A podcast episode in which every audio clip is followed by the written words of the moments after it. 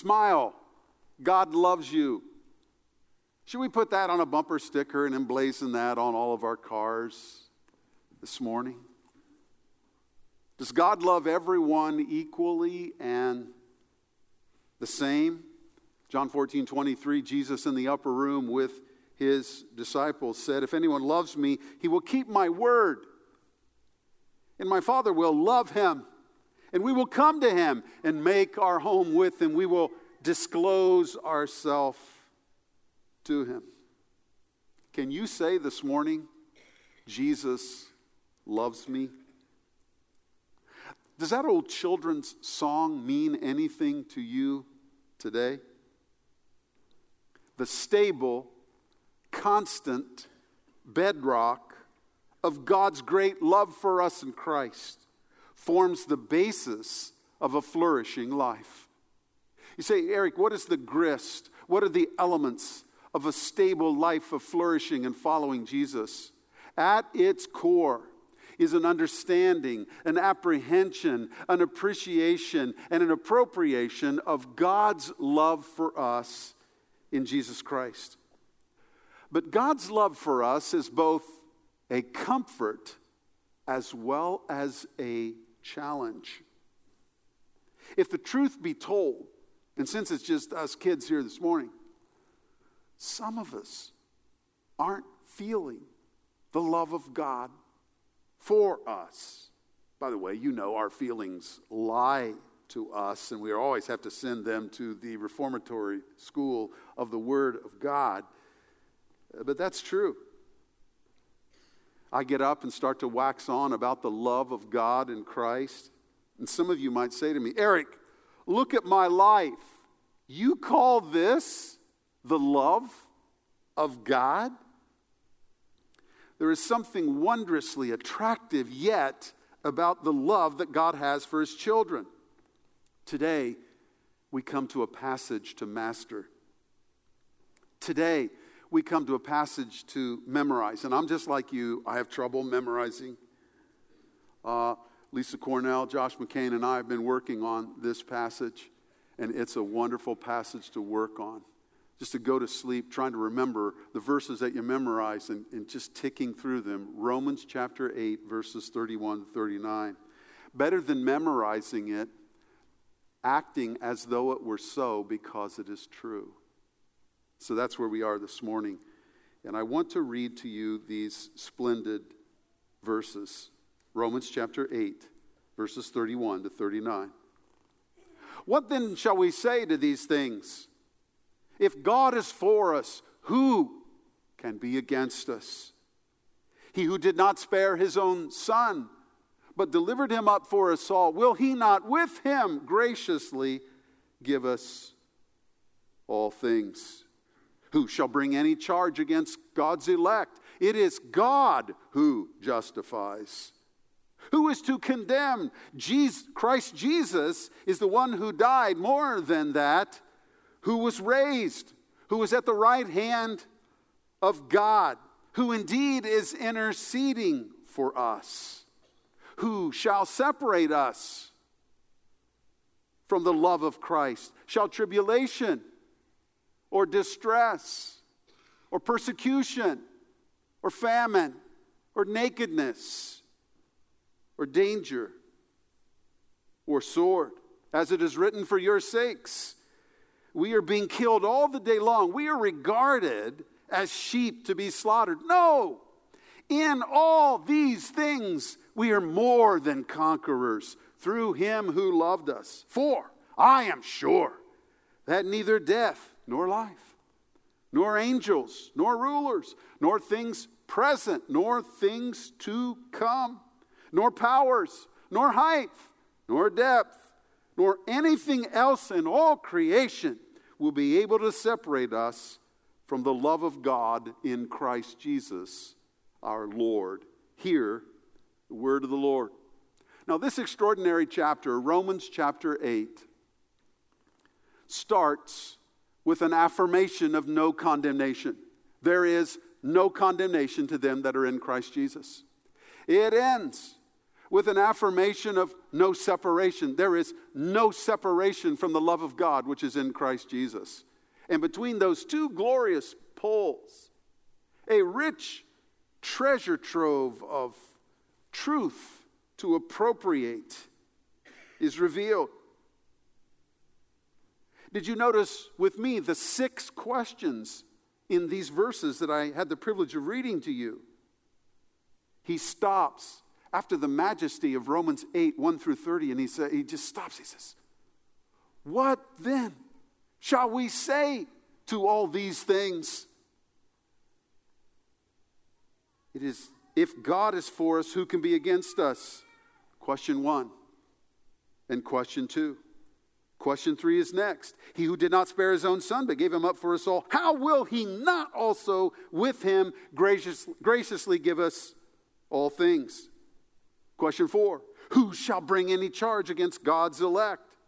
Question five, verse 34 Who is to condemn? Question six Who shall separate us from the love of Christ? And then he goes through the series Shall tribulation separate us, or distress, or persecution, or famine separate us, or nakedness, or danger, or sword separate us? Of course, begging the rhetorical question's answer nothing. Absolutely nothing. Now, some have argued that Romans chapter 8 and verse 32, that verse is a summary of Romans chapter 1, 2, 3, 4, and 5. And then they have argued that Romans chapter 8 and verse 33 is a summary of Romans chapter 6, 7, and 8. So here we come to a summing point, kind of a completion of a section of the book. We are about ready to wade into the glory of Romans 9, 10, and 11 before the wonder of Romans 12 through 16 in the next two sections in the book. But here we are this morning. I want to go three different directions. First, I want to talk about the major thesis that's here. Eric, give me the bottom line.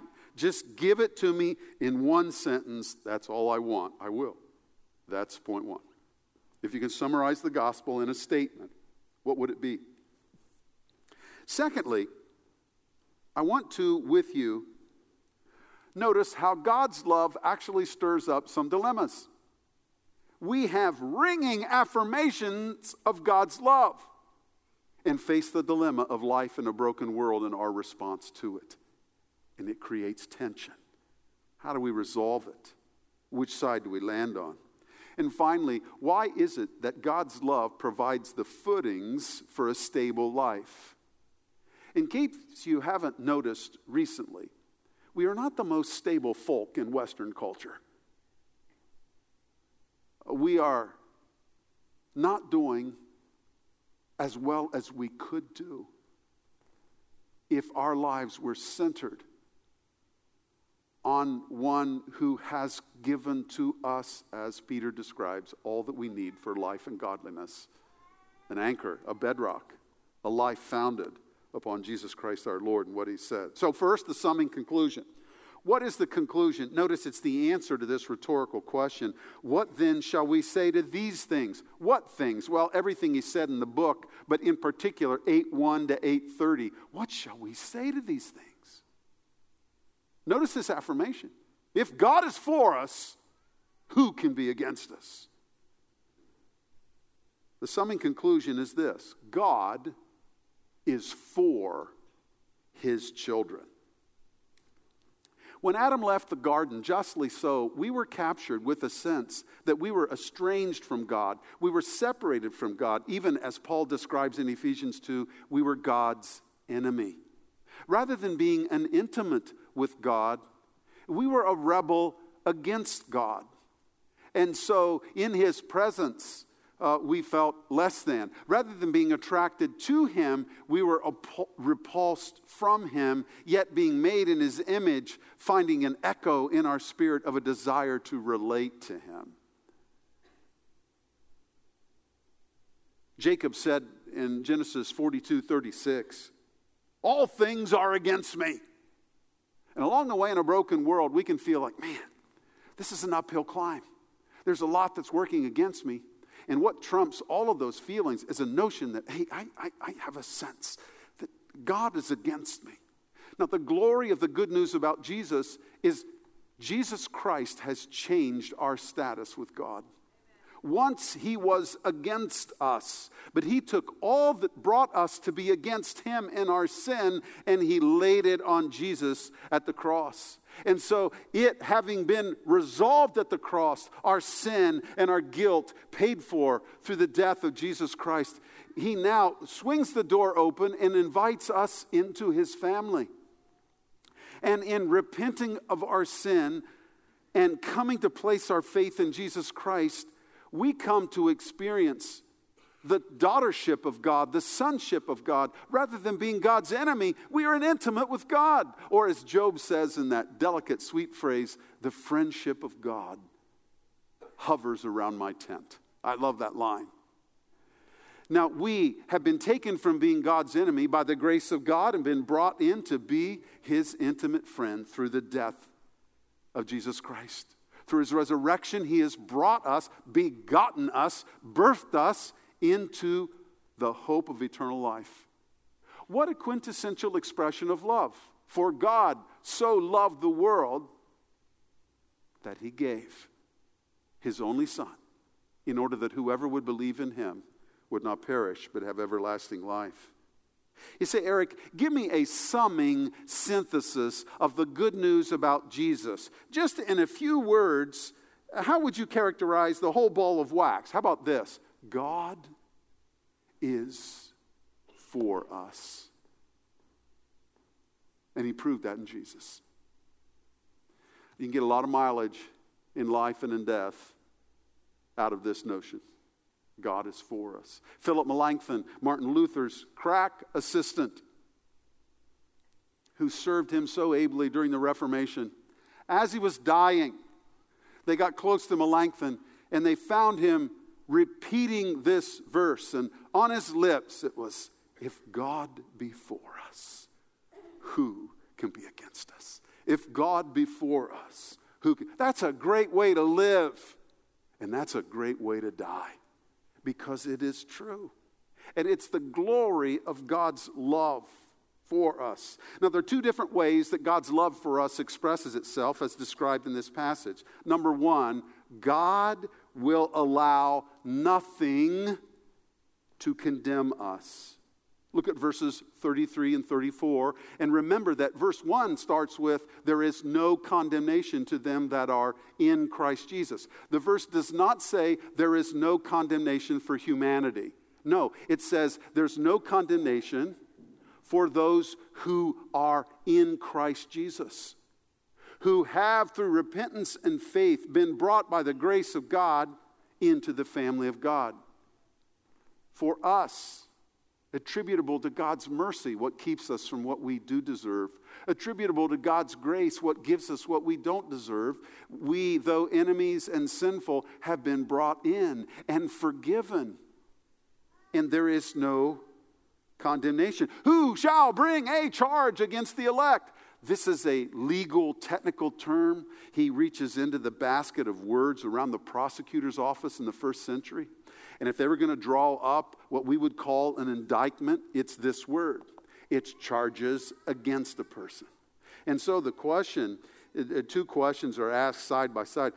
Um, who shall bring any charge against God's elect?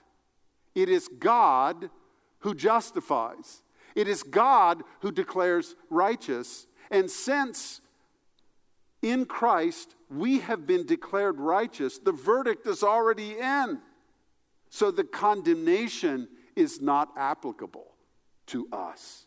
Who shall bring any charge against God's elect? It is God who justifies. Who is to condemn? Christ Jesus is the one who died. You see, our condemnation was turned back in the sufficient death of Jesus Christ, in his atoning death, in his shed blood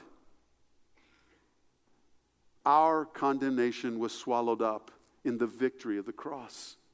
And now God declares us righteous as we believe in Jesus Christ. It's the great gift of the gospel. You say, Eric, what summarize it? It's like this God is for us. What now? Are there seven billion of us on the globe? Do you know how many on the globe are unaware and unconvinced that God is for us. There's one kind of living that happens when you live with the conviction that God is for us. And there's another kind of living that happens when you live without that conviction. Are you living with that conviction? I invite you to that conviction this morning. God could not love you more. Accusations come. They come from ourselves. Our self talk isn't very good. We're always accusing ourselves.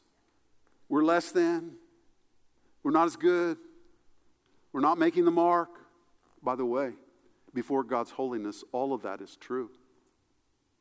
But notwithstanding that truth, God has declared us righteous in Christ. What God is after is not perfection, but joyful submission and obedience and a receipt of the gift of righteousness offered in Jesus Christ. But also, we're, we're, we're accused. You know what? Paul said, Who is it going to bring a charge against God's elect? Who would dare do that? George Whitefield was a colonial preacher that stirred up a storm. First, he had a booming voice. It was said that he could stand without amplification before a crowd of 25,000 and be heard. It was just, God gave him quite a set of pipes. And he uh, was uh, not appreciated by some, so they wouldn't let him preach in his churches. So he just went out in the fields and preached. He was from England, he came to America. He stirred up criticism. That happens. And in one super moment of criticism for him, criticism was raining down upon him. And somebody asked him for a response. Here was his response I am perfectly willing to wait until the judgment day for the clearing up of my character. When I am dead, I desire no other epitaph than this Here lies George Whitefield. What kind of man he was, the great day will discover. And on the great day, every hidden thing will be made known. Everything unsaid, whispered quietly, will be said out loud. And the dead, small, and great will stand before the living God. But for the follower of Jesus Christ, the verdict is already in. The judge of all the earth has said, You are mine, and I declare you righteous. Not because we are righteous, our self righteousness won't take us anywhere but he gave us the gracious gift of righteousness in the person of his son. And faith's arms just receives from God this free gift of righteousness. And we are made right with God and stand before him right. God is a judge. What does an accusation mean before a judge who's already declared us righteous? But it even gets better in this passage uh, we have an advocate before the judge, Jesus Christ, the righteous. Who shall bring charge against the elect? It is Christ Jesus who has died. Moreover, he was raised from the dead. Moreover, he, he went to the right hand of God, who is interceding for us. And as he pleads before the Father for our cause, he is waving his hands and gesturing with nail scarred hands, reminding the Father of what it costs to bring us into his family. God will allow nothing to condemn us. Many of us carry around guilt that ought long ago to have been resolved when Jesus said, It is finished. And beginning with me, we all have pasts that are imperfect. Now, are we going to leave them at the foot of the cross? Are we going to drag them around as an anvil to have episodic refreshments of our guilt and go in some dark hole spiritually? All to let that burn into our conscience. Who will bring a charge against God's elect? It is Christ Jesus who has died, and right before he gave up his spirit, he said, It is finished. And if it's finished with God, it can be finished with us. Do you realize how enlivening it was for Jesus to say to the woman at the well, I'm, I'm sorry, not the woman at the well, the woman taken in adultery in John chapter 8. she's thrown down. Hey, she was taken in adultery. Here is a guilty, sinful woman. He was without sin, cast the first stone. They start wandering away. There's nobody there. Then Jesus starts dealing with her. Woman, where are your accusers? They're all gone. They've gone away. Here's what he said to her Neither do I condemn you. Go and sin no more. Can you imagine how enlivening it was for that woman to hear from Jesus, Neither do I condemn you? Do you need to hear from Jesus? Neither do I condemn you. I need to hear that. And I'll tell you, the more I ponder it, the sweeter the sound of those words are to my heart. God will allow nothing to condemn us. Secondly, God will allow nothing that severs us from his love. Look at verses 38 and 39. Now, look at how 38 starts. It's fascinating. For I am sure. There's no hesitation in this affirmation by Paul. He asserts it in the strongest of terms. I'm sure of this. He doesn't say, you know what, I'm, I'm just not actually sure how this is going to turn out, or I'm a little iffy here, a little weak in the knees. No, he says, I am sure. Now, he's, he's already sent signals before. In verse 28, what did he say? And we know, in verse 18, for I consider, 18, I consider, 28, I know. 38, for I am sure. Now, there's four couplets and two singles in what follows.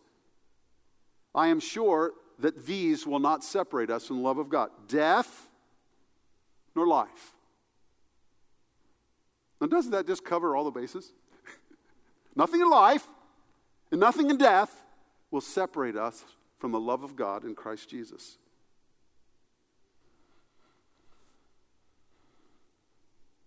I got a note last night after I got home from being gone. A friend's wife died. And uh, she had a will and he had a will. I've never had this before, but she put in her will that I'm supposed to do her funeral. and he wanted to let me know that. And he opened the will and looked at it. And uh, he uh, is struggling with uh, the loss but struggling in hope because she knew the Lord and he knows the Lord. Um, death. Not even death can sever us from God's love. Angels are rulers. Say, Eric, what about all the authorities in the world? Governmental authorities. Uh, this is what they can do, their power. Uh, not only governmental authorities, why you have um, principalities, powers, rulers of the darkness of this age. You know, the 1 John 5:21, the whole world lies in the hands of the evil one. There's evil out there. There is no evil in this world or no authority in this world that can separate us from the love of God in Christ Jesus. Don't forget what the, Jesus said. He said, all, this is after the resurrection, all power and authority has been given to me. This has a way of amping back on fear and raising the quotient of trust. Things present. Eric, you won't believe what I'm going through right now. And because of what I'm going through right now, it makes me afraid of the future. Things present or things to come. I, here's, the, here's the deal nothing you are presently facing will take you away from the love of God, which is in Christ Jesus. But it gets better. Nothing that you will face in the future will take you away from the love of God, which is in Christ Jesus. Wow. That's pretty amazing. Height nor depth, no astral powers or formations ever going to be against you. The demons of hell, wherever it is, nothing that exists in all of the created order will be able to separate us from the love of God which is in Christ Jesus. They are impotent to separate us from the love of God in Christ Jesus. This is a certain conviction that the follower of Jesus has and lives with. John Stott said, Nothing seems stable in our world any longer. Insecurity is written across all human experience. Christian people are not guaranteed immunity to temptation, tribulation, or tragedy. but we are promised victory over them. God's pledge is not that suffering will never afflict us, but his pledge is that suffering will never separate us from his love. End of quote. I thought of that old song this week, uh, old gospel song, Jesus Loves Even Me. I am so glad that our Father in heaven tells of his love in the book he has given. Wonderful things in the Bible I see. This is the dearest that Jesus loves me. Oh, if there's only one song I can sing, when in his beauty I see the great King, this shall my song in eternity be. Oh, what a wonder that Jesus loves me. I am so glad that Jesus loves me. Jesus loves me. Jesus loves me. I am so glad that Jesus loves me. Notice the last line Jesus loves even me. Can you sing that with appreciation? Oh, the love of God for us in Christ. It's great to be a child of God. He is for his own. But what is true, it won't prove that great for those who are separated from God because they are not interested in him or knowing him. And that's why my invitation to you this morning is to run to Jesus Christ where there is safety, where there is affection, where there is forgiveness, and where there is grace. Oh, the wonder of knowing Jesus Christ as Savior, be reconciled to Him. Now, secondly, what's the hard part about saying, Yes, Jesus loves me? Increasingly, we are a culture driven by our feelings. How you doing today? Well, you know, we measure our feelings, and oh, man, it's not, I don't feel too good about today. It's some subjective, visceral, gut level feel. Consider two matters related to the hard part of saying, Yes, Jesus loves me. Number one, threats abound to our perception of Christ's love. Mounts, you're up there saying, Jesus loves me. I'll tell you what, I'm down here seated, and whatever that is, I'm not feeling that. I'm not feeling that. Our feelings of being loved by God are challenged by hardship. Notice verse 35. There's a pretty substantial list here. Some argue this is Paul's biography and ministry. Shall tribulation, shall distress, shall persecution, shall famine, nakedness, danger, the sword separate us from the love of God in Christ Jesus? You see, those are not forums wherein we feel loved by God. In the midst of that, our first impression is not, oh, how much God must love me.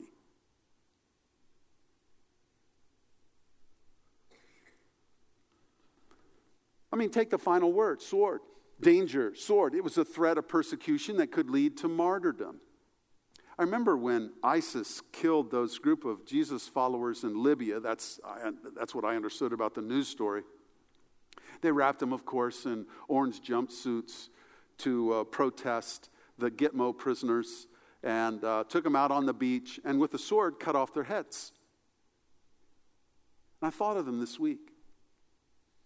And I thought of, and they, they took a picture and broadcast it, you know, made some magazines and that. Um, I thought of what their last thoughts must have been.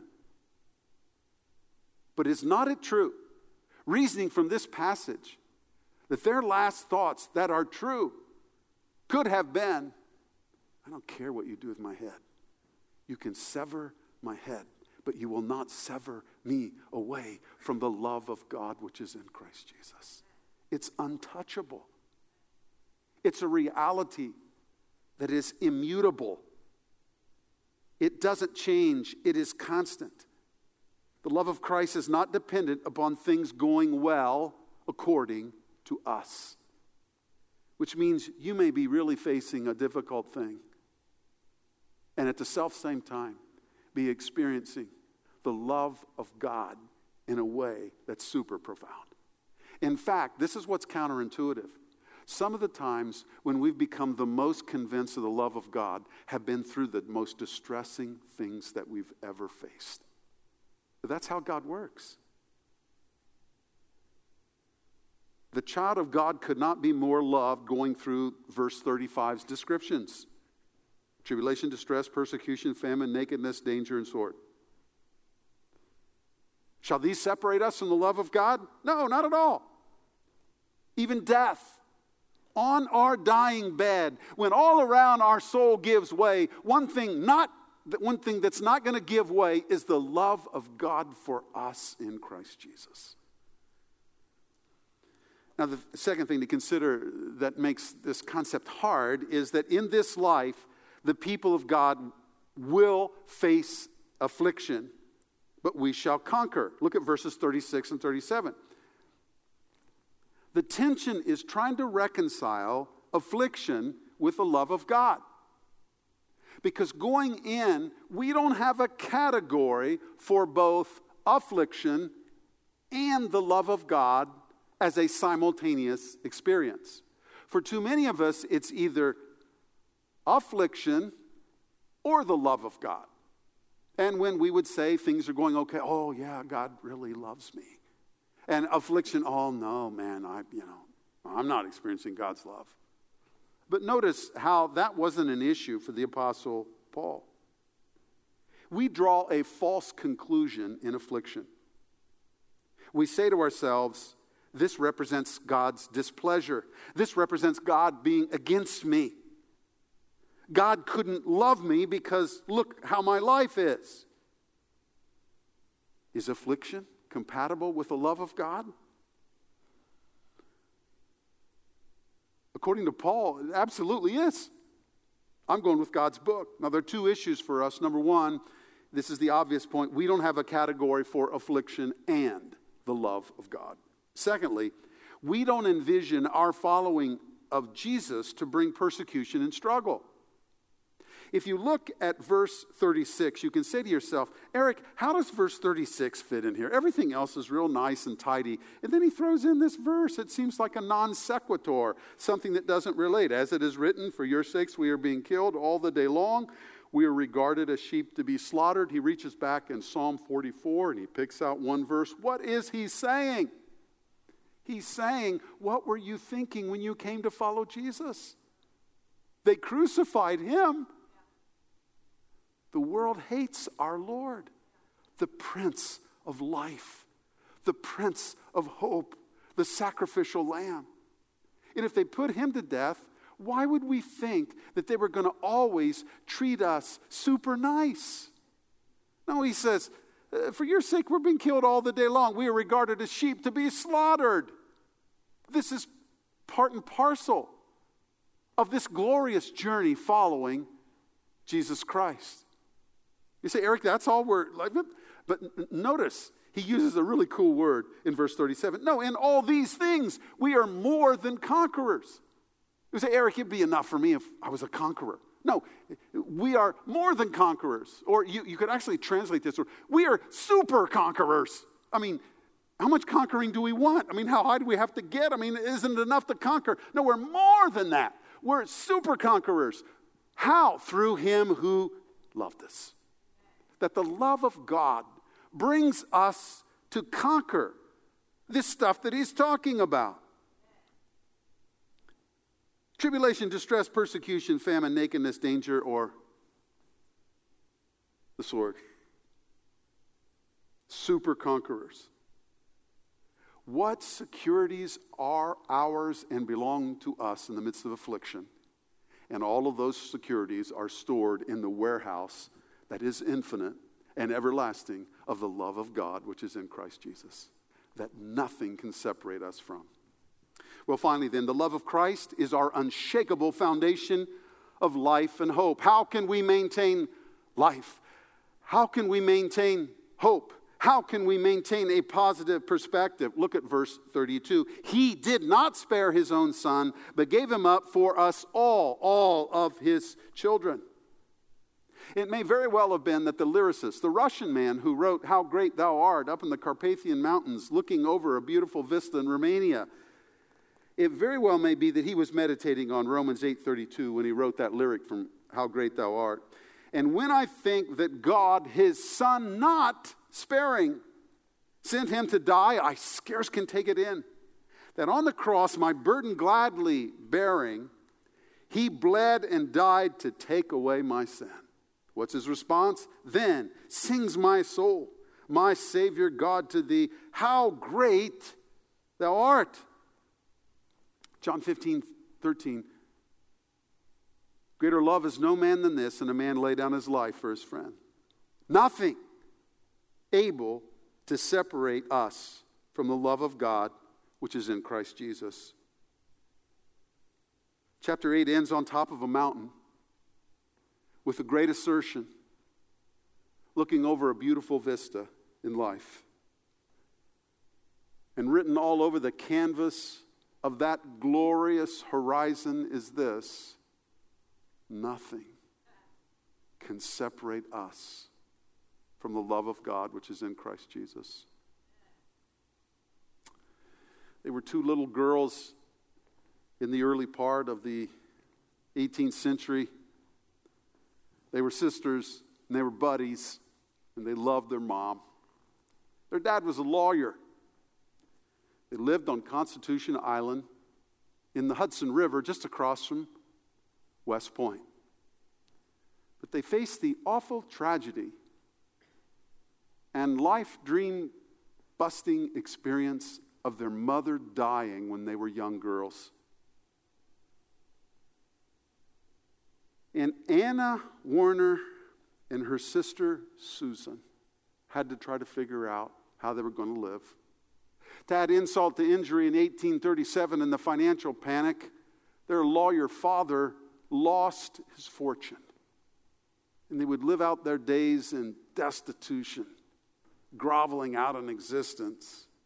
Susan, a writer, Anna, a lyricist. It's interesting. Postmodern feminists love to celebrate Susan Warner as a novelist, a female who was published in the mid 19th century with all those men. She published hers. I don't think any of us ever, it's full of Jonathan Edwards theology. It's a wide, wide world. It's a fascinating book. They wrote a story together. And the story was, is, went into a novel called Say and Seal. And as often were the stories, the young faced tragic things because that was their story. So little Johnny Fox was a young man who was dying in the story. And Johnny Fox had his Sunday school teacher visit him. And whenever he visited him, he would take him in his arms, and as they recorded in the story, he would sing a song Jesus loves me. This I know, for the Bible tells me so. Little ones to him belong. They are weak, but he is strong. Yes, Jesus loves me. Yes, Jesus loves me. Yes, Jesus loves me, for the Bible tells me so. That was a song that Anna wrote into that text. That as the book began to be read, it was said, This song must be sung and taught to our children. And hence we have Jesus loves me. Well, how did Amy and Susan get on through such devastation? They got on standing on the certain foundation of the enduring love of God in Jesus Christ. They might be the only two civilians who received full military honor in their burial in the West Point Cemetery because for 40 years they hosted Bible studies for then it was all men who were there at the academy. God be praised for pace setting example lives who lay hold of what's true and stand right there, knowing Jesus loves them, face life in a broken world as it actually is, and keep going, looking forward to all that lies ahead. Praise be to God for the love of God which is in Christ Jesus our Lord. Heavenly Father, we bless your name for being such a God. All we've done is mess everything up in our relationship with you with our sin.